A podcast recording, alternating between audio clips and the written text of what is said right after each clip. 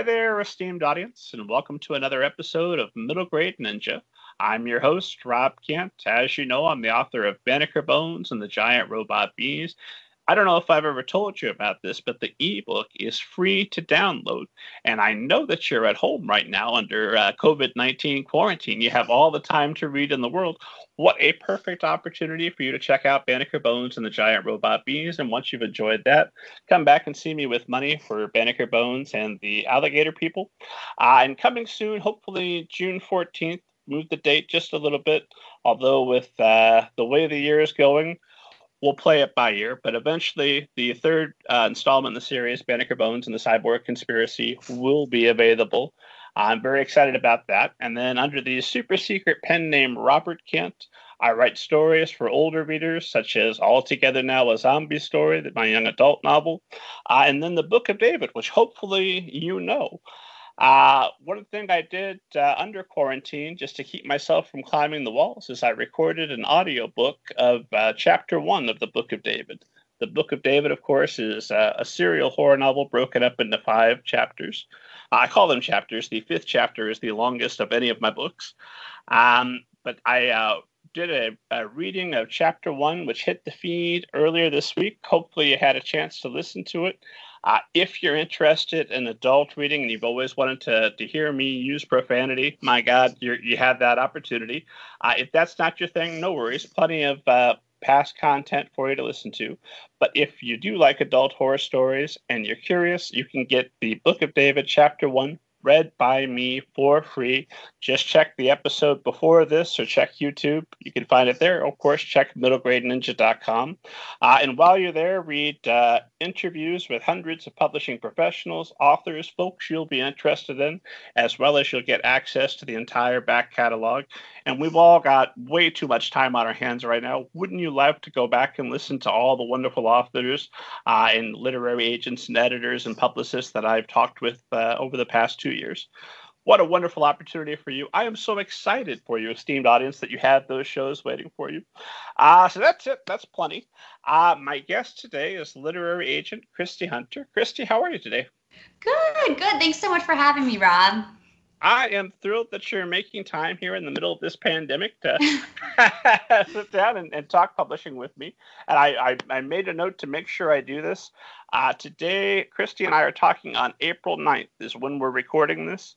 Um, so if you're wondering why we didn't mention the Armada flying saucers that landed in California, uh, it's because it happened after April 9th and we didn't know about it. The way the news has been moving, I feel it's very important to let you know where we were and how much information we had at the time you're hearing us talk.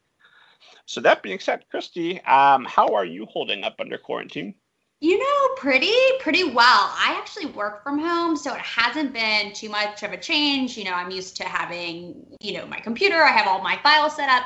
I will say I have two new coworkers that are a little bit noisier than normal, so that's been challenging, especially um, emails are easy, but whenever you're diving into a manuscript, I love just like a chunk of time, and that's been hard. But um, otherwise holding up pretty good. I mean, considering it's a global pandemic, I mean, as good as you can expect. Next pandemic will be experts. We'll yeah, yes, I will approach everything differently. I'll be a little bit more organized going in. um, yeah. We'll talk uh, a little bit about everything. I don't know. It's a conversation. Who knows where we'll where we'll end up before we're done? But probably a good spot to start um, is I am terrible at summarizing other people's biographies. Um, and plus, how painful for you to have to sit through that when you're right there and you know the information. Uh, so, if you would please tell esteemed audience uh, a little bit about you and your background in publishing thus far.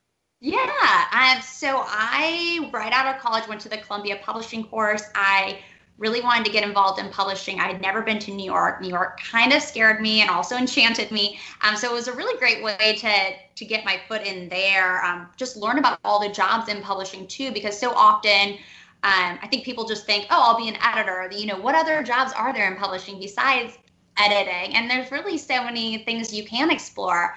Um, so from there, I interned in Bloomsbury's editorial department. I went to work in publicity at Grove Atlantic, publicity at Random House Children's Book, and then finally, uh, I did leave New York and I became an agent, um, which is where I am now at the Knight Agency there's a lot to unpack there. right. uh, start in the world prior to the big move to New York?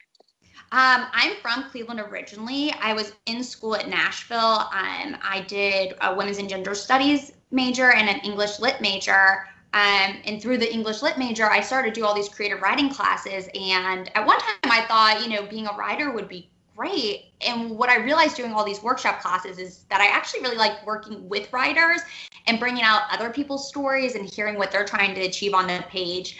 Um, so much more than I ever really liked writing my own stuff or having my own stuff critiqued. Um, so right away, I was like, maybe maybe this is something I could do with stories. And I went to the Columbia Publishing course thinking I would want to be an editor, and I end up having my career, you know, take me in a completely different direction. Or completely is probably a strong word, a slightly different direction um, from there. But yeah. So just curious because I'm, uh, you know, very egocentric. I, I, just recorded my own audiobook. Wouldn't you like to hear my book read by me? Um, but uh, when I critique, it's usually because I know that if I give you great advice and help you, one, that's going to help me write better because I'm going to learn from your mistakes. You, in this case, being the any writer I've ever critiqued. Um, and but really i'm i'm looking forward to that uh, receiving back on the on on on, on the on the on the on the payback. Uh, i i want to see your notes for my manuscript. Um, so when did it occur to you that it's just more fun to give than to receive as it were pretty early on, I just really love looking at a story, looking at characters, really digging. People will always say that I ask so many questions, like in any given situation. I'm like, what happened? What did, what? and people are like, that's too many questions. But when you're an editor, that's exactly what you're doing. You're asking all these questions and really getting to the core and making sure what the author sees is what's coming through on the page because that's sometimes the hardest thing um, an author may have an idea in their head but it's not translating. And that's what I really get to do and what I really loved in critiquing um, and what I still get to do as an agent. So, when did you decide that out of the, the, the different jobs you attempted, because you were an editor, you were a publicist for a couple of different places, when did you say, ah, the light bulb goes off, literary agent, that's where it's at? You know, I always was a, from the Columbia Publishing course. I actually originally thought how great an agent would be. I love the idea of working on contracts, being an advocate for authors, being able to do some editing. What really made me nervous was it's a commission pay, and I was in New York, and that's a hard city to be on a commission pay. Um, so right away, I wrote it off. Um, and it wasn't until I was looking to move out of New York and really stay in publishing, I was like, maybe this is an opportunity to pursue this job that I've always wanted and have been kind of scared to do. Um, so it was really great to move to Atlanta and be able to join the Knight Agency. I've liked all my jobs. Um, you know, when you're working with books, you're working with books, which I think is a joy in itself. Um, you know, publicity, I think you get to be really organized, you get to be really creative, and I love that but for me, agenting kind of involved everything. It's editing, it is, you know, publicity and reviewing publicity plans. And I kind of like that it did incorporate so much. Um, but it was a risk. It's always scary to it's it's a hard job and it's a hard market and it's hard being in New York doing this kind of um, job that isn't salary structured like some of the others at publishing houses. Well, that's something that I'm a little bit hopeful. I've been banging this drum for a while. Esteemed audience is probably tired of hearing me talk about it. Uh, but I want to see publishing decentralized out of New York, and I'm hoping uh, that one thing out of coming uh, uh coming out of having so many people suddenly working remote uh, out of the office is they'll they'll uh, enable these workarounds that publishers don't have to spend the, the tremendous amounts of, of rent to, to, to, to, be in the in the most expensive city in the world that they can move out to Indiana might right. or Atlanta. Uh, so having worked both in New York and now doing this in Atlanta, what I mean, what are the big differences? Are there things that you're not able to do in Atlanta that you would only be able to do in New York? You know, I I don't really think so. The world has changed so much in terms of technology. So much is online. You know, so much is done by phone calls and email in a way that used to business used to be more face to face. I will say I go up to New York a couple times a year to get those face to face meetings. I personally love them. I don't think you need to have them. I think a lot can be achieved, you know, by a phone call. Um, but I always say, you know, agents in New York, they maybe do a lunch a week, a lunch here. My schedule is like 8 a.m. to 8 p.m. Coffee, coffee, lunch, coffee, coffee, drink, coffee, coffee. You know, so I, I kind of just pack my little FaceTime visits a little bit closer together. Um, but I think, you know, thanks to technology, you really don't need to be anywhere. So it's really interesting what you're saying because I think what a, a, lot, you know, publishing is trying to get these new voices in the door. And a lot of it is these economic barriers of how expensive New York is. Um, to, to be able to expand it to other cities would be really wonderful. And I think, you know, we're getting to the point where we probably have the technology to make that happen. Yeah, why not? Why couldn't you be in uh, my hometown of Lebanon, Indiana? Population, I, I think of the time I lived there, less than thirty thousand. Um, you could go sit. We didn't have a Starbucks. We we had our own special coffee place that was a mom and pop shop. Why couldn't you sit there with a laptop and and and, and be every bit as connected to the world as somebody in the bustling crowd? Yeah, I think it's entirely possible now, which is great. Um, I love it. I mean, New York is my favorite city, but I kind of feel like I have the best of both worlds. I have Atlanta, and then when I go, you know, I get to see my editor friends, my publicist friends, and you know, kind of have it both. So I've heard about a lot about the Columbia Publishing course, and I'm uh, automatically just a little bit jealous of anybody who got to take it. I guess it sounds fantastic. What uh, what was that course? What did that entail, and what was that experience? Yeah, that was great. Gosh, now it feels so long ago. I did it in 2010, so 10 years ago.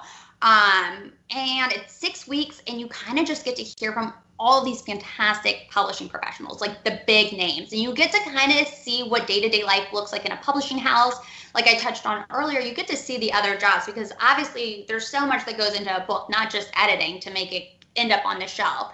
Um, so you get that kind of global overview of what to expect at a publishing house.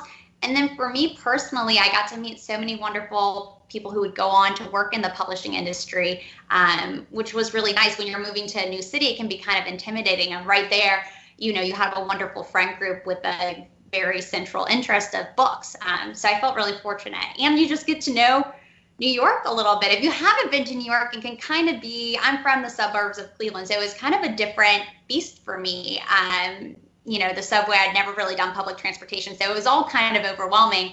Um, and you stay in these dorms in Columbia, so it's kind of a great way to, to like dip your foot into New York if you haven't spent there instead of just diving in. At least for me, it was. And then I, I love uh, agent horror stories or, or, anybody in publishing. Were you uh, were you able to get uh, a studio apartment just for you once you left Columbia, or were you were you doing the roommate scene? I had a roommate. Actually, it was really funny. It was a someone I knew from college, and I had this laundry list of everything we were going to have in our apartment. I was like, you know, it needs to be at least this big, and it needs to be close to a grocery store.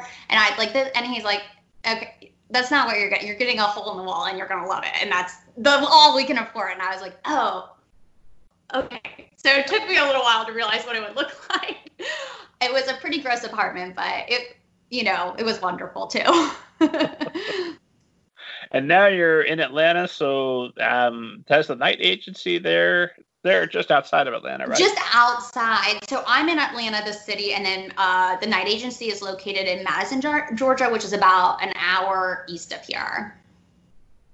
And we're gonna we're gonna talk about all o- all over the place a little bit because I've got lots of questions. I want to talk with you more about being a publicist as well. Uh, but you know what? I, I well, let's get to the Knight Agency. Um, yeah, let's start there tell me a little bit about the Knight Agency and why it's the best literary agency to be rep- to be representing everyone listening? Oh, great question. Well, the Knight Agency started in 1996 um, by Deidre Knight um, of the Night Agency, and that's why we're located in Madison. Um, Deidre lives there, and we have a separate office there. Um, and it's really just a great industry uh, agency. It's grown so much. We now have nine agents spread all over the U.S. Um, and what I liked about it is I had kind of heard of the Knight Agency even as a publicist. One of the agents on our team had a few books at Random House Children's Books when I was a publicist, and it just had this great reputation of being respected. We work with great foreign agents, we work with film, we do audio, but at its core, it kind of has this family business, um, really collaborative feel, and that translates into how we navigate our authors' careers and I just love that. I love, you know, part of the reason I got into this was because I wanted to help authors reach their goals and help them, you know, navigate. And Knight Agency takes a really hands on approach to that, which kind of mirrors what I like to do with my clients. So, how, because uh, I know that you were mentored by Deidre Knight, right? Yes, How I uh, was. Uh, did you come from publicist in New York to saying, yes, Deidre Knight, I'll follow you anywhere. Here I'm coming to Atlanta when uh, when did you get involved with the agency? Um, you know, I had actually I had moved out of New York. I'm trying to think of the timeline actually, but uh, I took a brief stint. I left publishing. I was like, there's no way to make money in publishing, and I realized how much I missed it. And so I got this email that they were looking. I had already just moved to New to Atlanta and actually thinking about moving back to New York. Um, this is kind of a convoluted story, I guess. Um, and I got this email and it just felt serendipitous that I had really was trying to figure out a way to make publishing work against all odds and to have this opportunity potentially land in my lap. Um, so I did. I emailed Deidre and we met right away. Um, and she was just wonderful. I loved the Knight Agency. I was so excited to mentor under her um, and just learned so much when I did. Well, now I've got to ask you a couple of questions about. Uh, I know that was like I was like so I was here. Da, da, da. I'm always curious uh, for folks that uh, imagine they can because I, I I have this uh, probably overly optimistic view that almost nobody really gets into publishing for money. I'm sure they're out there. I just haven't really encountered them. yeah. uh, but most people that don't say if they say, "Oh my God, my goal is money," I should write a book. That's not that's that's not a, a logical through line. Uh, so when you're thinking, "I'm I'm done with publishing. I don't want to do this anymore," what was what was your next choice? What could you see yourself doing outside of publishing? I did PR briefly, just straight PR. Um, it was a really grueling job, actually, and I did like it. it was cool. It was a lot of tech um, PR, and for the most part, I enjoyed it. But I just realized how much I liked working in books, and it really had nothing to do with being a publicist because a lot of those skills transferred really easily. But I was like, I really just want to work with books again. Um, so, like I said, I thought about moving to New York and was just like, you know what? I'll just move to New York I'll live in a little shoebox forever and it will be fine. That's just the way my future has to go. Um, you know, so be it goodbye, you know, having an affordable lifestyle in Atlanta. And I I think I had decided and like pretty much that day got an email about the job from the Columbia listserv of this job in Atlanta. And I was like, this has to be my this is it. This is what I have to do. So that's kind of how and I think it was really only within two months of moving to Atlanta. I'm trying to remember the timeline because I've now been with the Knight Agency for I think six years. So this was a while ago. but trying to remember how. Do you remember what you had for breakfast? yeah, I'm like, and then I committed a murder, and then I'm trying to think how this all went. well, that's the juiciest. Did you tell everyone it's 8:45 at night? I feel like that's important information. Well, that, that I think speaks very broadly for your capability and your passion as an agent. Kristy Hunter, is so passionate she will kill for you. so we'll put that out there. Right. what uh, what was the fun of being involved? I just think it's an amazing thing. There's you can shape what people have access to and it's so important right now. I think for so long in publishing people thought that, you know, white men were the only people putting out worthy material, and that's not the case. So I really, um, books have always had a special place in my heart. Just the the ability to escape through them in any given time. Um, so I just like being part of that process. I think it's a really special one. Well, let me jump ahead. This is a question I, I, I, feel it's only fair to ask every publishing professional I ever talk to. So I try to be real consistent and make sure I ask everybody. Um, we had uh, Lamar Giles, and I never get tired of bragging uh, that Lamar came on uh, oh, a few episodes back. Check the back catalog, esteemed audience, well worth your time to listen to. Uh, he, of course, was one of the founding members of We Need Diverse Books, which exists because we need diverse books. And we are getting, I, I like to think publishing is getting a little bit better, uh, but still a long way to go. So, what are you seeing being done to increase diversity offerings in literature? What are you doing? What is the Knight uh, Agency doing? So that's a really good question. I think you know you're seeing more diverse books being published and just people not being roadblocks. I mean, that's step one, right? And then I think step two is realizing that publishing in itself is, and by that I mean the people who work in publishing are not that diverse and that really hinders how you can acquire these books. So i think what you're seeing is figuring out a way to really support um, people of color working in publishing and that starts at the ground level. And what i've seen um, you know we talked a little bit new york is so expensive and a lot of times getting into the publishing there's this expectation that you'll have these internships that um, you know, you're essentially working for free, but living in New York at a high cost. And so I'm seeing more paid internships, which I think are helpful. Um, and I've heard more discussions about um, remote internships, which I think are also really, really helpful. And then in terms for, of me, I just really believe in these stories, really seeking out these authors. There's so many great ways um, to get in contact with these authors. DV is coming up, which I'm always really excited to participate in. And I think also just putting out a message that these books are so important and that publishing is hungry for them. That's something that I noticed when I'd go to conferences.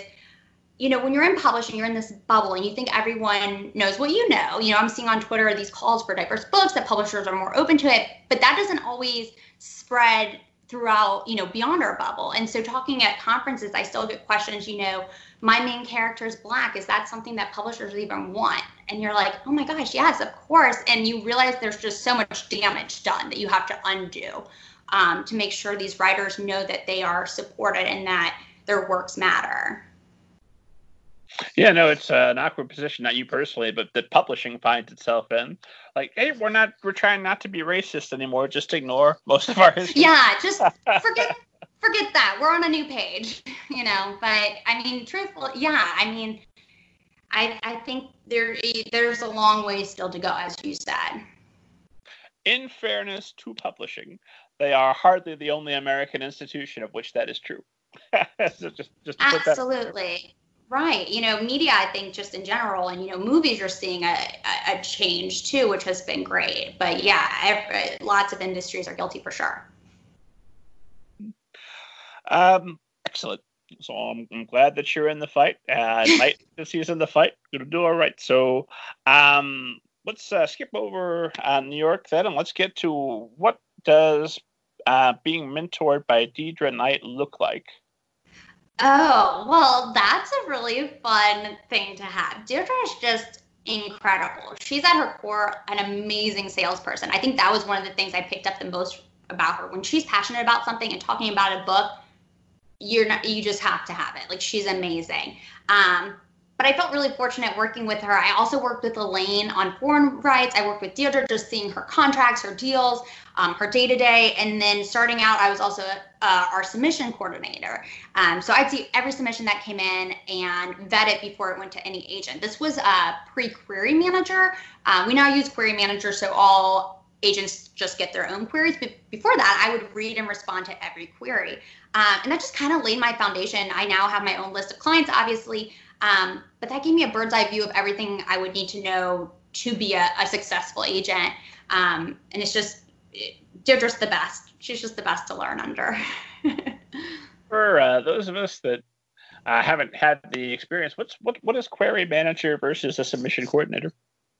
Oh, okay. So that's a great question. So when I was a submission coordinator, things would just go to like a regular email box. It was submissions at knightagency.net. And I was, you know, just a normal human, would go through everything and respond um, or, or forward it to agents. Now there's this uh, computer program, I guess, called Query Manager that a lot of agencies use. So you're uploading things as a form.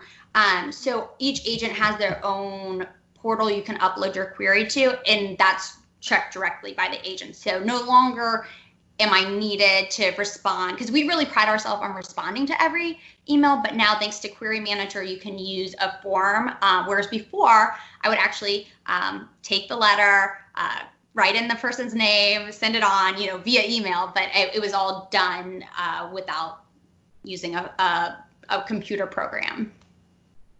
So Query Manager is much more efficient. Well, I saw you guys are bragging uh, on the website, not bragging, but stating uh, on the website uh, that you uh, will have about a two week turnaround time to get back to the querier. Yeah. Uh, I was just drooling over. Oh my god! Because uh, I'm an old man. I, I I did this back in the days of the the self addressed stamped envelope.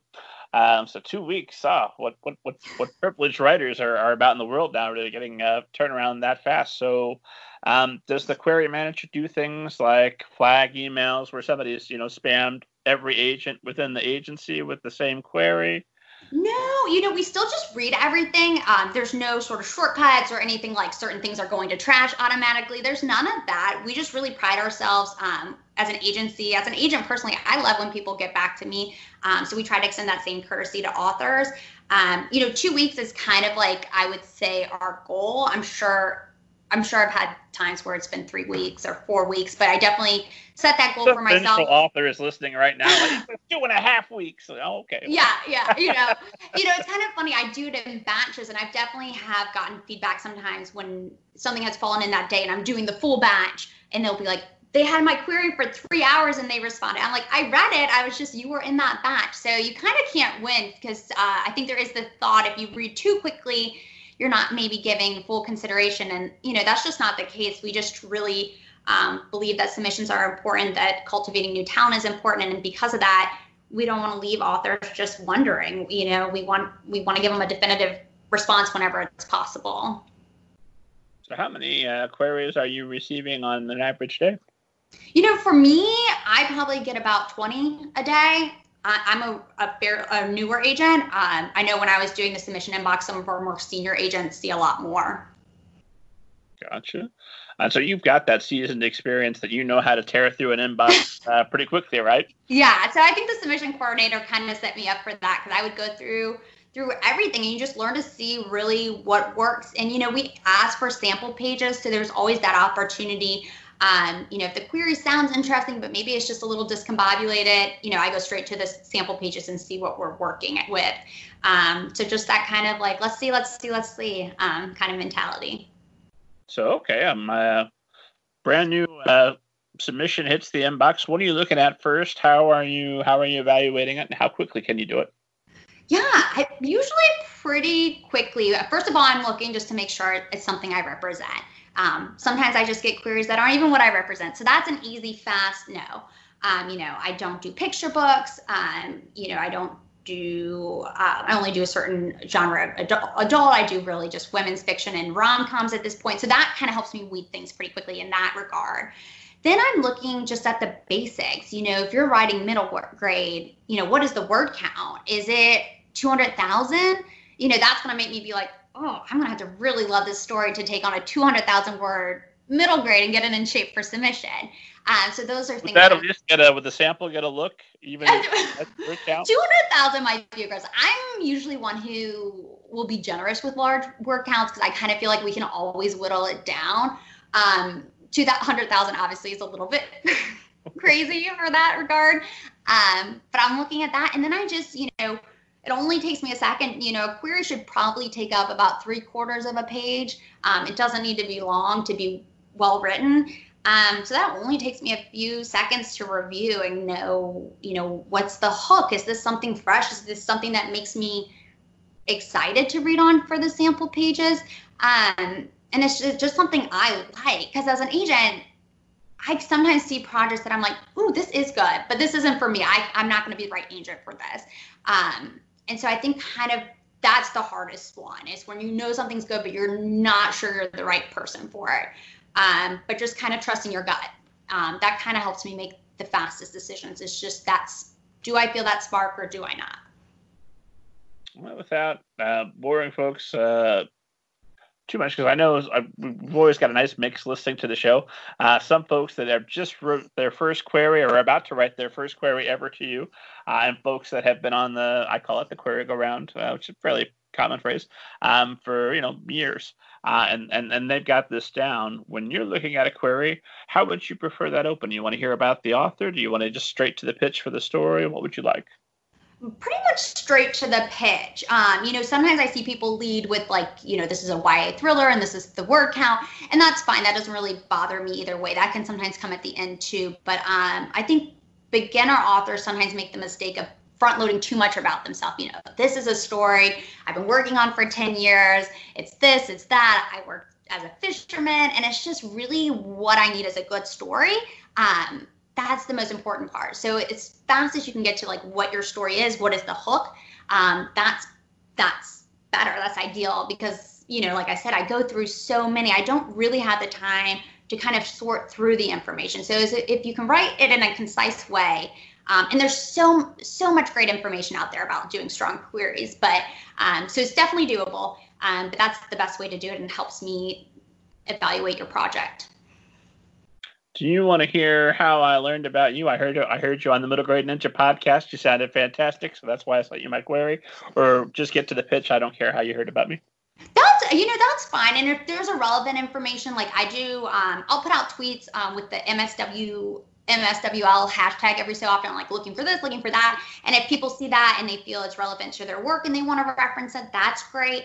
Um, you know, I, I never hate when people do their their homework.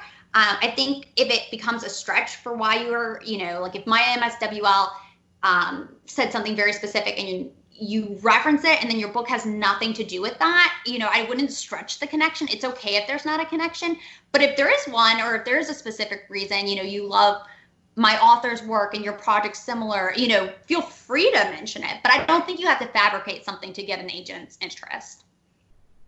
I understand you're looking for rom coms. The protagonist in my political thriller loves rom coms also. So. right. Well, you know, you'd be surprised that people will make that stretch. And I think it comes from the idea that, you know, agents aren't actually reading their queries, that they're just kind of like, like you said, flagging certain things. And I read every single query. So there's no reason to try to like trick me into opening it. Like I'm going to open it. What's uh, it's August, sorry, August, April 9th. So as of April 9th, 2020, what sorts of projects are you looking for? What are you hoping shows up in your inbox? Oh, that's a great question. I think right now I'm pretty open to anything. What I keep saying is I just need an escape. I think we all need that right now. Just like that wonderful read that just kind of pulls you in and you're just there. You're in that different world. Um, it doesn't let go. It's a great voice. And so that can be anything. I represent middle grade, YA, and adult. Um, so right now anything. Give me that read. I'm reading submissions and for me work is a great escape and submissions are a great escape. Um, so i'm just looking for that good story. So you find yourself reading even more now that uh, we're we're avoiding the news and all sorts of uh, unpleasant thoughts that might that might come while we're in quarantine? Yeah, I mean, for me, readings, I think that's probably one of the reasons I, I've always liked books. I think reading is such a great escape. Um, you just really get sunk, sucked into that world. Um, so yeah, I'm definitely reading reading submissions, reading regular books as much as I possibly can with the new situation. It's definitely um, some of my submission reading time has been interrupted with with the new flow of things, but still doing a lot of reading. see, I had uh, read something in your request that I wanted to make sure I wrote it down because I wanted to make sure I ask you about it. I know that you're a big fan of fantasy type stories. I'm assuming that's still true. Yeah. Uh, and you had said that it was what was it atmospheric fantasy uh, yeah. specific that you're looking for? Is that the yeah. yeah. atmospheric setting, a fantasy with a wonderful atmospheric setting? And I thought, okay, what is what is an atmospheric setting? How am I gonna turn your head with this? You know, for me, so this is probably subjective. So this is my definition. And so people may debate it, but you know, I'm just looking for the atmosphere to really be part of the character. Like it's just this pervasive, almost it sets the tone of the story. The the atmosphere is so rich. And specifically for me, my my favorite books um, are kind of like sweater weather reads. Like I picture myself on like a coast, um, you know, in a cable knit sweater and tea, and that's kind of the feel of the story. Um, one of my favorite books, um, song songs from the deep which is kelly powell which is one of my clients and um, her story came from that and it's set on a fictional island called twillingale and it's it kind of has that kind of irish coast feeling and as soon as i got that submission i was like i'm i'm sold. Like i love i can't get enough of that kind of setting. Um, so for me that's always something i'm looking for. So irish coast huge plus if you've got it doesn't Irish have to be Ireland, but that kind of you know that kind of misty, miserable. Um, it kind of has this anything can happen kind of atmosphere. It's just kind of dreary. I love it. I live for it. Maybe because I'm from Cleveland, um, which is like kind of a cold, dreary place in itself. Um, that's my comfort zone. That's my happy place. so I like stories that kind of ha- take me there. And if you've got a fantasy set in Cleveland, well, for sure. Who wouldn't want to escape to Cleveland, right? or vacation. I'm sure everyone's hoping to go there when the pandemic is over. ah, and then um, well, I'm always curious with setting. Um, I, I, I guess it, you know, it's, it's one of those things that's going to depend on what the type of story is, but how much uh, time being spent on setting is too much time?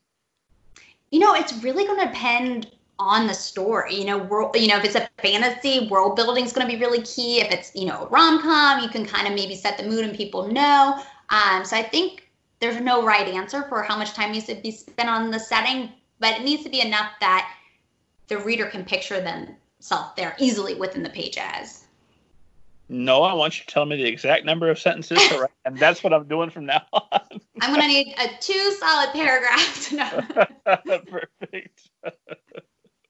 Uh, and then, um, uh, what is it that uh, that attracts you to fantasy and, and magical realism?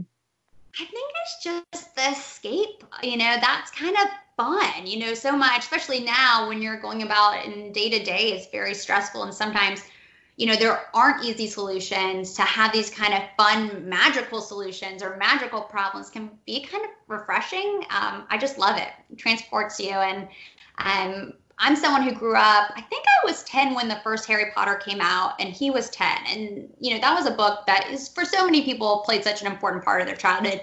But I would, you know, each year get older, and so would Harry. And that kind of maybe first made me really love magic and that escape. And did you read uh, the the first book when it came out? I did, not right away. I I think it was like maybe like a few months later, like it had, it had already become a thing before I I picked up a copy. But yes, I and I, I did. I loved it. I remember when I read it, I was uh, in college, uh, and the fourth book had just come out because I was waiting tables away from classes, and I had four kids come in, and they all had Goblet of Fire, and they all sat there reading it while their parent just ate and, and talked to me because the kids weren't talking what is this book? I have to I have to read it immediately. Uh, and then I went home and ate my heart out because oh my god, why am I trying to be writer when this exists? uh, and then something else she said. This is another impossible question. I specialize. In. Oh no. um, but you say that you're looking for voice-driven stories, and I'm always looking for that big, nebulous definition of author voice what uh, what advice do you have for authors that are looking to cultivate the sort of voice that, that, that will drive a story? Oh, that is so well. That's the million dollar question, isn't it? Because if there was just one way to do it, my job would be so much easier. I would just tell everyone the secret and then sign everyone, and my job would be done. um, but I think really to get that voice, it's tough to capture on page. But I think it's also really just knowing your character so well that really the devil's in the detail and how a character describe things and see things and perceive things little slights you just know your character so well that you're always in his world or his eyes or her eyes or um, and it just informs every decision. And I think when authors are really able to do that, it makes the character come more alive on the page. Um, and it's hard to do, but I think it really starts with knowing your character and really spending that time to build this character out in your mind makes sense to me. Uh, when you work with uh, your your um, your clients or whatever writers you happen to be working with, um, do you recommend some specific things that they can do to strengthen their characters and strengthen their voice? Yeah, I mean, it definitely depends. You know, each client and each manuscript is different, but I do always recommend, you know, knowing your character and spending enough time to see how they would handle each situation. Um, even secondary characters, I think that's where voice really matters. Is I think a lot of people can develop their main character, but where the story starts to fall, fall flat is these secondary characters are just caricatures. Um, and so, really making sure that no matter how minor the role someone might play, they need to be fully fleshed out. Gotcha. So my the example I always use when I when I teach in class of the the ideal secondary character is Detective Kinderman uh, in uh, The Exorcist, uh, because a fun fact uh, that I'm a nerd, so I know William Peter Blatty uh, sold The Exorcist as a film uh, before he sold it as a book. and the film ended up being delayed, but they liked the Detective Kinderman so much they spun him off into his own television show, which became Columbo. Uh, so I always say, write a secondary character so great that it could sustain multiple seasons of television on on their own. exactly. Uh, and then um, let's uh, who, who are some of the uh, clients that you've worked with so far? Yeah, um, well, Loriel Ryon, who is fantastic. Uh, we were talking earlier, but she has her book that just came out this Tuesday, Into the Tall, Tall Grass. It's a magical realism, uh, middle grade story. Uh, and it's just, I mean, it's fantastic. Th- that is a story that its initial pages just blew me away. Um, you're seeing the main character, Yolanda, walks in, and her grandmother is sick and she has these beautiful butterflies just nesting in her hair and it's just such a rich image and, it raises so many questions in my my head and uh, she's just really a fabulous author um, i also work with kelly powell who we talked about who songs from the deep and she has her next book coming out with um, simon and schuster in 2020 um, and she's just gorgeous writing atmospheric setting um, I also work with Liselle Sambury, who her debut um, fantasy, uh, a Black Witch's story set in a futuristic Toronto. So it's very fun. Um, very, very interesting. Um, it's coming out with Simon Schuster as well, and that's coming out in 2021. Um, but again, very different voices, but all really strong, unique voices, and and pretty much that's what really captured me for each of those those authors. Let's move past the initial query stage. Okay, so you get my my query and you say, "Oh my God, this is the most wonderful query I've ever read. I I must reach out to this author immediately." How would you reach out to me to talk about the book, and what would the next step be from there? Yeah, so if I like so I, if I like the query, then I request the manuscript, and I also usually request the synopsis right away. Um, too, I just love synopsis. Uh, it just helps me kind of when I start to see an issue maybe in the manuscript, if I can refer to that and see maybe what you're doing and what's not translating, um, that can be helpful. And then you know I start reading. Um, and if all goes well, I finish it and I love it. And then the next step would be I will email you and say, I love, love, love your manuscript. I would love to hop on the phone um, when can we do that? And then we kind of go from there. So uh, if I send you my manuscript, I'm sure this is subjective depending on what you've got going on uh, with with all of your other client load. But how long can I expect uh, to hear back from you? That is a great question. I it can be anywhere from like two days um, to I try to respond to everyone within four months. Um, so it kind of varies. And a lot of times I know authors can overthink being like, oh, she signed that person after reading, you know, the manuscript in a night and she's had mine for two months, you know, she must not like it as much. And that's not really the case. A lot of it has to deal with what, you know, life and work and where I'm at. Sometimes things just hit my manuscript, my my inbox at the right time and I can just download it and read it that night. And then sometimes, you know, I have client work and it can take a little bit longer, even though I'm just as excited to read it. But I do try to get back to everyone within four months. I would say average time is two two months would be my average. Gotcha. So okay, so you read my manuscript, and what if it's pretty good but not quite great? Um, but you can see potential in it. What happens then? You know, it kind of depends. It depends what the concept is. If I'm just so in love with the concept, I'm like, you know what, we can we can make this work. If there's a question in my mind, if I can make it work, I do sometimes offer a revise and resubmit, and I will highlight um, in an email where I could see corrections and then see what you come back with, and then I can kind of go from there. Gotcha. But I do take on most projects. I never take on a project thinking there's going to be no edits. Um, you know, no project is perfect. So it kind of just depends how many edits and if I feel like I have the fix for where I'm seeing the problem. Sometimes you'll see a problem, and you're like, hmm, what what can we do? What can we do? Um, and then sometimes it's so clear, and that's kind of how I know when I'm the right person for it. If I feel like I have the the what is needed to make it a stronger story or convey the author's vision. And that's more confirmed though when we hop on the phone or chat further. Okay, so if uh, we have our conversation and you say, "Hey, I'm thinking maybe we make some of these changes," and I say, "Heresy, madam!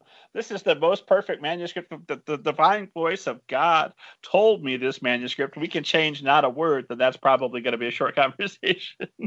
you know, depending on where I see the issues, but probably yeah, that would be a hard because even if I was okay with that, it's going to be a hard sell to a publisher.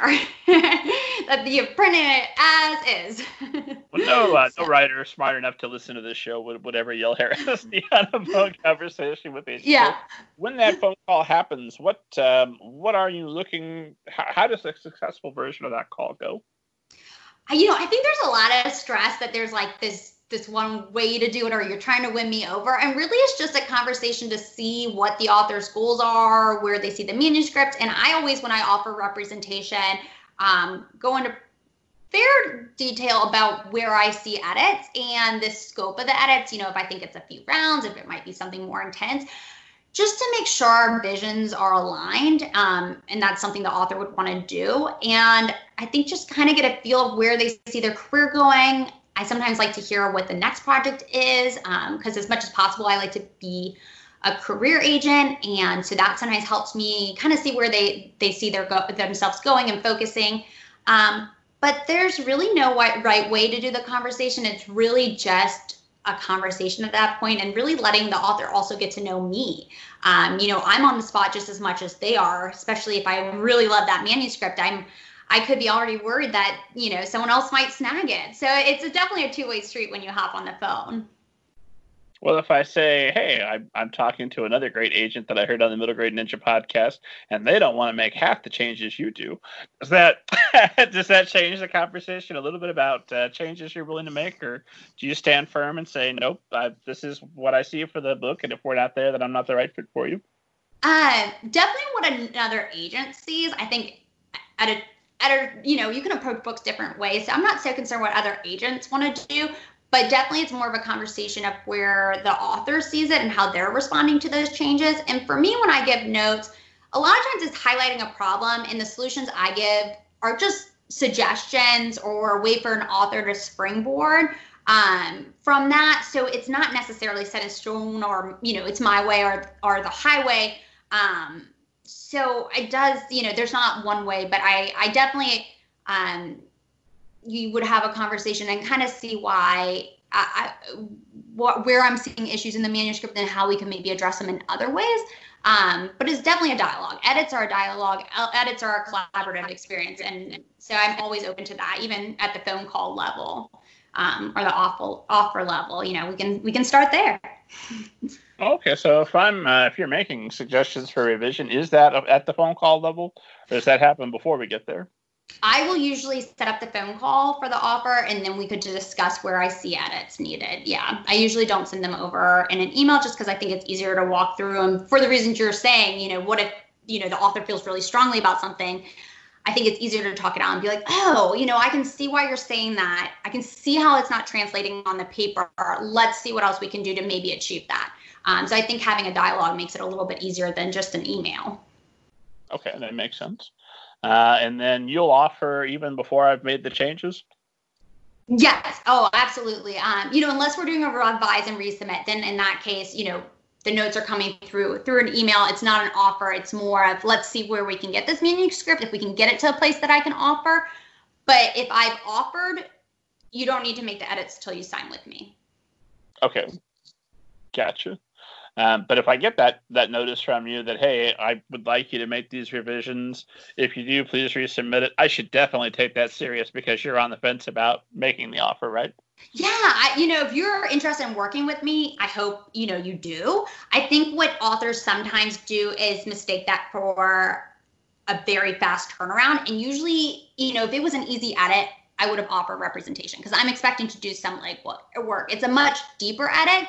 So I appreciate when authors approach it that way and take the time that's needed.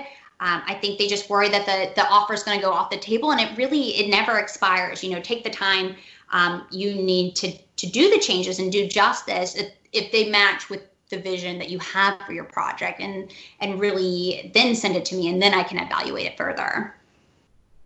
And then if you're asking me what what other projects am I working on, do you want to hear that I've just sent you a middle grade and I have another middle grade, or would you prefer that I could show you how flexible I am and I've got a, an adult rom com uh, that that will fit both your needs? I could be the only client you ever need. I can write all of your your your requests.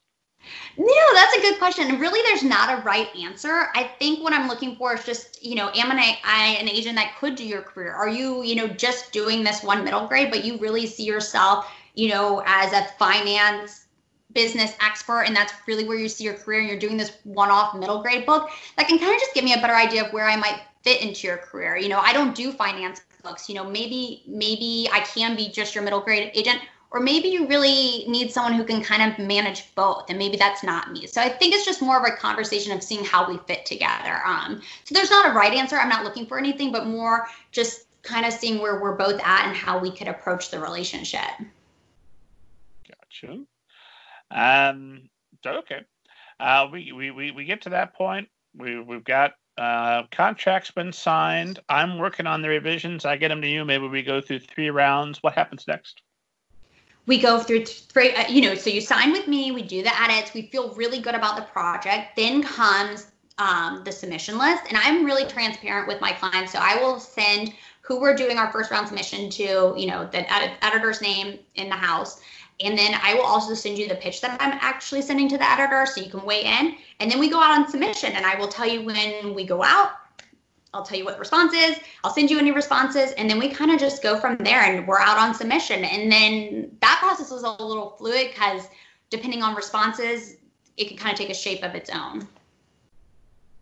So without getting into too many specifics, because I don't want to put you in a position where you can't answer giving away your secret. I don't want to give all my trade secrets away, but yeah.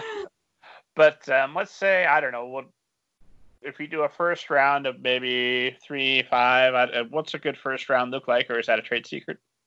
Um, you know, I don't know if it's a trade secret. I think it depends on the book and and the genre a little bit. Um, but I would say maybe like ten could be good, ten to twelve. But it, it kind of depends on the book um and the situation. So if we get I don't know eight no's and two maybes, what do we do then? Do we keep submitting, or are we gonna revisit the manuscript? When do you know it's a good idea to revisit the manuscript? You know, it really just depends how the author's feeling about the feedback, how I'm feel, feeling about the feedback, and what the actual feedback is. I mean, the industry is really, really subjective. You, you know, a book that sells could have 20 no's behind it, you know, so it's not necessarily we got no's, we need to pull it or change it. Um, but it, then again, the responses could maybe highlight an issue that we were blind to and that we do want to adjust before we go wider. Um, so it kind of just depends on the situation and how we see what would make the most sense. And then, uh, if I'm your uh, neurotic uh, client, hopefully I'm, I'm I'm I'm completely selling you on the idea that you do not want me for a client over the course of this conversation. Uh, but hopefully, the the ideal client is, is listening now and is uh, is making notes. Um, but uh, where was I going with that? Oh, um, uh, if uh, we oh uh, we're getting no's or we're getting is that just you're to email me or is it okay if I call you every two days and say oh my god I'm so nervous will you just talk to me for a little bit and sing a song so I can breathe? how much uh, how how hands on are you with your clients? How much interaction can we expect? I'm pretty hands on, but I definitely have the philosophy of you know put your energy into things you can affect. You know you can't change how fast an editor is going to read. You can't change how they feel about a book. And if you're tied up, you know, using all this mental power to think about this, you're not really able to work on anything else. So usually my advice when we go on submission is work on your next project and focus on that because right now it's out of your hands. And I think that's just a better way to use your creative industry energy. Um, that said, I do just forward responses on um, with my over, you know, like this is my thoughts on that. And then you know i'm always happy to hop on the phone and that's up to the client if they feel like they need it if they're fine just reading the feedback. Um, it kind of just depends. I always tell authors if we ever need to schedule a phone call just you know let me know and then we'll hop on the phone. Uh, how much is too much? If i if i want to call you every day is that too much?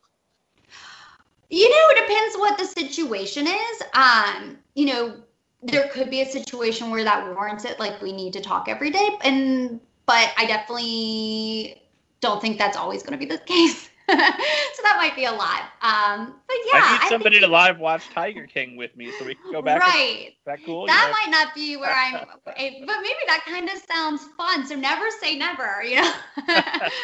so yeah, I mean, I think just just respect that. I, I think most of my clients are really great in realizing that they are my priority, but I also have you know numerous clients um, so just to recognize that balance in that you know when something's time sensitive that's going to get my attention. And when it's third time sensitive thing, that's a good thing because I'm they have all my attention. But sometimes it's going to be someone else's time sensitive thing, and that's where my attention will be for that moment. Well, then here's that question I definitely can't ask you because it will, it will, it will absolutely involve your trade secrets. So I want to ask you how you negotiate the contract, how you get that going. Yeah. But let's take the two potential scenarios. We get a yes, you're excited about it. I'm excited about it. We're going for it. And nobody says yes. It's back to the drawing board. We're, we're out of places to submit to. What happens in, in each of those? Where do we go next? So sorry, what was the first scenario? Uh, first one is we've got a we've we've got a publisher. You've masterfully negotiated a fantastic contract. I'm thrilled with it. You're thrilled with it. The publishers, you know, they, they wish they didn't have to pay so much money, but they, they didn't reckon with having to deal with Kristy, uh, the, the, the the the incredible agent. Um, so that once the book is sold and we're moving on, how involved are you in that process? And then let's circle back and say, what do we do if we don't sell the book? Okay, so in the first scenario from there, I'm still pretty involved. Like I like to be copied on things. I get to see your publicity plans. We can discuss that, see, you know, what you should maybe ask about. Um, you know, any sort of question, especially I work with a lot of debut authors. So a lot of things are just, is this normal? Is this normal? Should this be happening? And I'm happy to weigh in on that. And so it's kind of helpful for me to be copied because I can see what they're they're seeing and be like, yes, this is normal. Yes, that's fine. Um, and then in terms of editorial though i definitely take a back seat because they're now working with the publisher house and the editor um, so i am copied on that but i don't usually weigh in unless there's any sort of issue um, and i do i think that the relationship between the author and the editor is just as important as that of the author and the agent so as much as possible i don't want to be a middleman and be a barrier between that um, and tend to step in more when maybe it's something that's easier that comes from me, that maybe is a more sensitive issue, or if there's a problem. Um, then I'm right there, having been copied, to kind of jump in and, and be that advocate for my client. Um, what kind of generic issues having absolutely no relation to any real life scenario with a client you've ever dealt with? But what types of things might come up where you'd feel the need to step in? Oh, that's a good question. And trying to not name things that are act like in my head are all the situations that have come up that are very specific, and I don't want to name those. Um, but you know, just disagreements, things that maybe um, you know, editorial, but you know, maybe title isn't working, maybe um, you know, changes to the book that don't feel organic. Um, you know, maybe their editor just isn't responding quickly and haven't gotten an answer on something we need an answer. I can kind of nudge. Um, it can really be any number of things. Um, but yeah, just just there. I mean, usually, I mean, publishing is great. Everyone is trying to make the best book possible, and, and as we said, are in it because they have a passion for it. Um, so it's never like I'm coming in guns blazing. But I think sometimes having an outside person um, to kind of address an issue can take some of the emotion out of it, and that can kind of lead to a more productive conversation. Gotcha. That makes sense. Um, and then, okay, so you're staying out of it. You're looking at publicity. What else are you doing in preparation for launch? And, and what are we doing once we get there? As an agent, um, you know, I'm just looking at the plans with the publisher, making sure everything is going smoothly, everything seems to be on time. My author's being looped in, my author's happy with the direction things are going. Um, you know, we start to think about the next project, how we want to approach that. Um, yeah, pretty much all those things. And it really just depends on the author and the project. Um, but any number of things. I'm really there to be the author's guide through the process, um, especially especially debut authors who, you know, like I said, everything is new. Um, just making sure they understand, you know, every step. And if they have any questions, I'm there. Okay, so now comes time for the next book, follow up book um, which hopefully I've, I've I'm so responsible I've already half written. But assuming that's not the case, how involved do you like to be? Do you want to spitball ideas for what the book should be with me from that early stage? When do you want to get involved? I usually get involved pretty early. I'm always happy to hear like ideas. Um, you know, even just like like I always say like you know the hook just the little little pitch that you would you know if the book sell sold you'd put on publishers marketplace if you want to just run that germ of an idea by me. Um, so I'm kind of looped in every step of the way. From there, I really like to see like a synopsis and um, maybe an outline. Um, I think all my authors work in slightly different ways. I tend to have a more organized mind, so that works really well for me to, um, to see like a synopsis, to see a chapter outline, to see if first initial pages. I have a few authors that are just complete pantsers and they're like, uh uh I can't do that. I can't fit that mold. Um, and so I kind of work more with their style of, of how they like to approach it. So it kind of just depends, but I'm always there to to hear ideas and kind of see, um, you know, where I think it could fit into the market. And then let's say you know I'm working on it, and I'm I'm not a pantser. I've sent you uh, a full synopsis with an outline with a pitch, and I'm on I don't know page 100. And you know based on my synopsis that if I continue working within two to three months, I'll be at the full draft when do you start talking about that book? If you happen to be chatting with an editor who mentions they want exactly that type of book, do you mention my book or no? Do you wait until it's actually finished? Yeah, you can mention. So, you know, a little bit. Sometimes co- contracts will have option clauses to not get too specific. So, a lot of times your book will be under option, and there's specific uh, windows when that would be submitted and you know they usually have guidelines as to you know they want the first 50 pages or the first six chapters so that's a whole different beast because if you the if the publisher has the option you have to submit the the project to them first obviously but let's just say they don't and let's just say you know this is just a second project and we're not considering any other factors that we might consider um, but yeah, if, if if I'm meeting with an author, an editor for lunch, and they say they want this, I'm always talking up my author's projects. I don't think it's too early um, to put that out there and what people might be working on. So back to the other scenario, every every publisher that we uh, send a query to suddenly has a brain parasite, is not thinking straight, and they say no, uh, and, and we run out of options to submit to. What happens then? You, so we have no other options. The book is just not sold. Then we start talking about book number two and what we want to do. You know, your debut book is a hard book to sell. You have no numbers behind you. You have to prove that there's definitely an audience there, you know, against all doubt. So it can be a hard book. So we'll look at what what we think went wrong, what we think we can change, and kind of use that to shape our approach for book number two. And you know, keep in mind it's a very subjective industry. There are so many amazing, amazing books that don't find homes. Because if you think about it, how many imprints are there now? How many, you know, books are on a list? That doesn't leave a lot of room. And editors only can pick what they love. And there is just a taste thing. I mean, there's a lot of times books just don't sell. And I always say to authors, imagine going to a bookstore and you can only pick five books. That's going to be so different for so many different people. And the books you're leaving behind on the bookshelf aren't necessarily bad.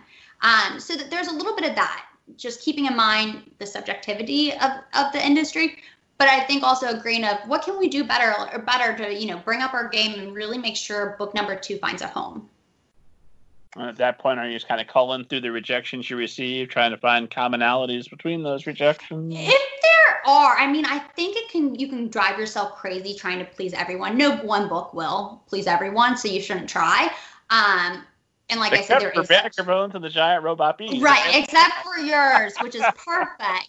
Um, so I think there is a level of balancing that, realizing you can't please everyone, but also realizing these are industry professionals and you know their opinion means something. Um, but I do think it's a balance. Uh, and so okay, um, we're back to the drawing board. Um, at that point, do you want to be a little bit more involved with what uh, I'm going to be working on? Um, or is it still going to be just like if we had sold the book, same same process for getting ready for the next book? You know, um, probably about the same. You know, I'm pretty involved with my clients at this point, um, so I'd want to be involved, um, ideally with the idea. You know, hear what it is. Um, so I would say, yeah, I'd say equal, equal involvement. Um, pretty hands on there still. Uh, and then coming up toward book launch, aside from going on a fantastic uh, podcast and talking about uh, the the pending launching uh, of, of your clients' books, how involved are you in preparing the book for not preparing the book, but preparing me for launch? Um, are you using your skills as a former book publicist, current marketer, to help me figure out how to position myself and the book to succeed? I think I more use my skill. I mean, publicity is shifting so much, and what sort of outlets are popular, what outlets exist anymore are shifting. So I'm not really here to be your publicist, I, but I am here to give you tools to be your best advocate. Because I think you know all authors you have to be your best advocate. And I think I prepare authors for that and what publicity could look like. I think for some authors, you get a huge tour, a huge plan, a huge budget, and that's great. But for a lot of authors, that's just not the case. Even if you sign at a you know a big five house, um, and I think the best thing you can do for publicity, I always used to say as a publicist, is when authors help me help you. Um, and so I really encourage authors to take that into their own hand and you know set up book events. You know if you're uh, a children's author, you know, set up school events, set up library events, and you know, loop your publicist in. Always ask them like, what is the best way that they like for you to handle these things. But um, I think as an author, especially now with bookshelf space shrinking, you have to be your own advocate. Um, and and look at that not as a negative but just as a positive and see yourself as a team with the publisher um, in a different way so i think what i really do knowing that and having been on that other side is prepare them for that and, and make sure they have the tools in that regard rather than being their actual publicist and maybe pitching their books to you know various outlets. Well with the experience you have in book marketing what are some things you wish every author was doing? Just base level get ready with at least this these things um, to promote your book. Um, as a publicist i always say having a website is just so so helpful. And um, you know, it doesn't have to be fancy, but just a way that people can contact you or find out who your agent is. So just have, you know, your your name, an email address. Um, you know, I always tell my clients they can list my email address, um, just the baseline, so that they can get um, in in touch. And I think that is a really useful tool. Um, you know, nonfiction is going to be so different with your platform. You know, as a fiction uh, writer, do you need a platform? On social media, you know, no, I've had authors that have really strong platforms. I have some that have none. Um, do I think it can be useful to some extent? I mean, I think it's a great way to connect with, you know, readers and writers. Doesn't move the needle on sales. I think that's always tough to judge, but I think it can be a useful tool regardless. Gotcha. Uh, makes sense to me. So okay, uh, while we're while we're talking about this line, and I'm not going to ever ask you an impossible question like what specific facets of publishing are about to be changed by COVID nineteen. What in the next six months will happen with publishing, with the stock market? Who will be president in 2020? None of those impossible to answer questions, but knowing that there are lots of authors that are filled with anxiety because so many. Um, uh, events have been canceled, uh, venues have, have been shut down, and hopefully just temporary. Um, what things would you be, what things are you advocating for your clients to do uh, to continue to grow their off their brand and continue to, to, to move books? You know, I think right now in a pandemic, it's just such an unprecedented time. The first thing I say is, you know, do what you need to do just to preserve your mental health, um, to preserve yourself. Like, there's nothing you have to do. You just have to survive it. Like that's step one. And that, you know, is not that easy. It's a really, really soul crushing time for a lot of people. Beyond that, I would say, you know, see where their opportunities are to lift up other writers, you know, work together. Like I said, Loriel, uh, she has a, vir- a, virtual launch with another author. And what I've really seen online is just the community coming together, which has been really, really great of people you know, promoting other people's books that are coming out, um, you know, people setting up virtual launch events, giving buzz. And I think that's so important. But for writers who are like, what am I going to do? You know, is publishing going to exist? What I would say is, of course, publishing will exist. Publishing will always exist. I know there's been so many times. I, I remember someone telling me that when TV was first invented, they were like, this is the end of the book. Who would want a book when you can watch TV? and you know, it's just it's not the case. It's just such a special thing to hold a book and the escapism that it provides. And I think now more than ever, people are going to be looking for that escape. Um, so I would say for writers, you know, you know, maybe not published authors, but writers who are maybe like feeling bad that they're not using this uh, time to write, is to not just don't feel bad. I, I saw this tweet that I really love. It said it's um it's a pandemic, not a productivity contest, and I think that's a really good mentality to have right now. Um, is to figure out what works for you right now, and and just be fine with that being enough. Um, I think burnout is real in this career. Um, so whatever you can do to preserve that and make sure you don't is you're doing great. Um, I won't uh, pretend that I'm not doing any writing because I am, but I am uh, below my usual standard of, of, productivity, and I'm just bearing in mind that, eh, you know what, of uh, concerns that I have for myself, my family, everything that, that's going on in the world.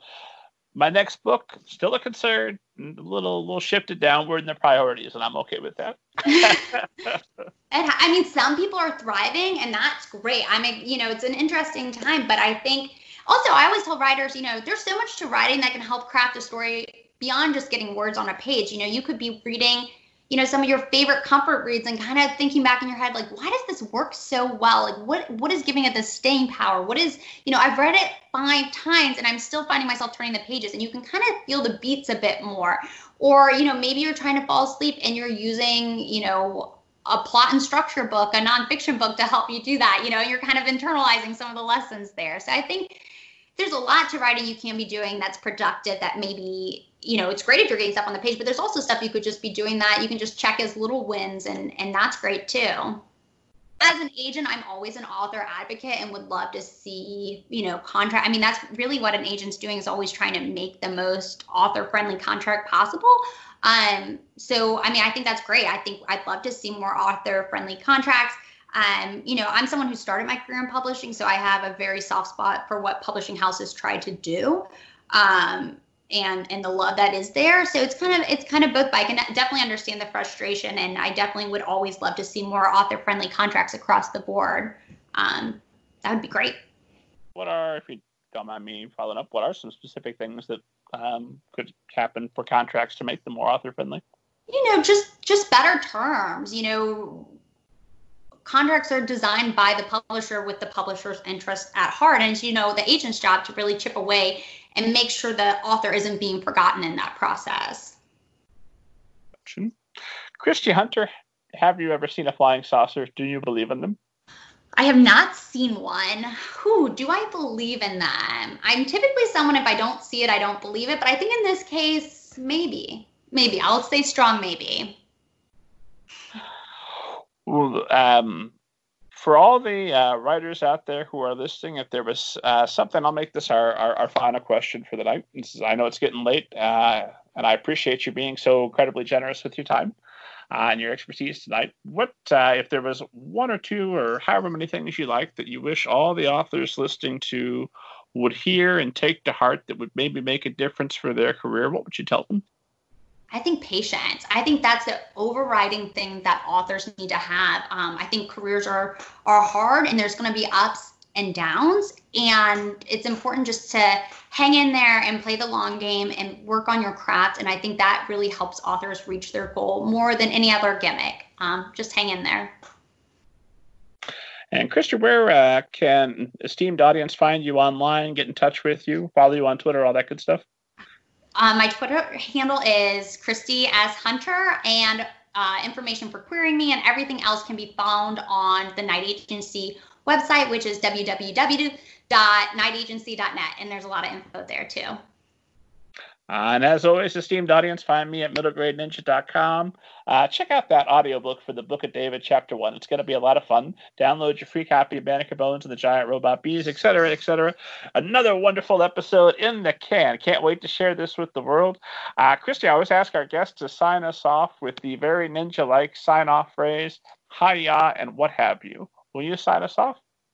Hiya, and what have you.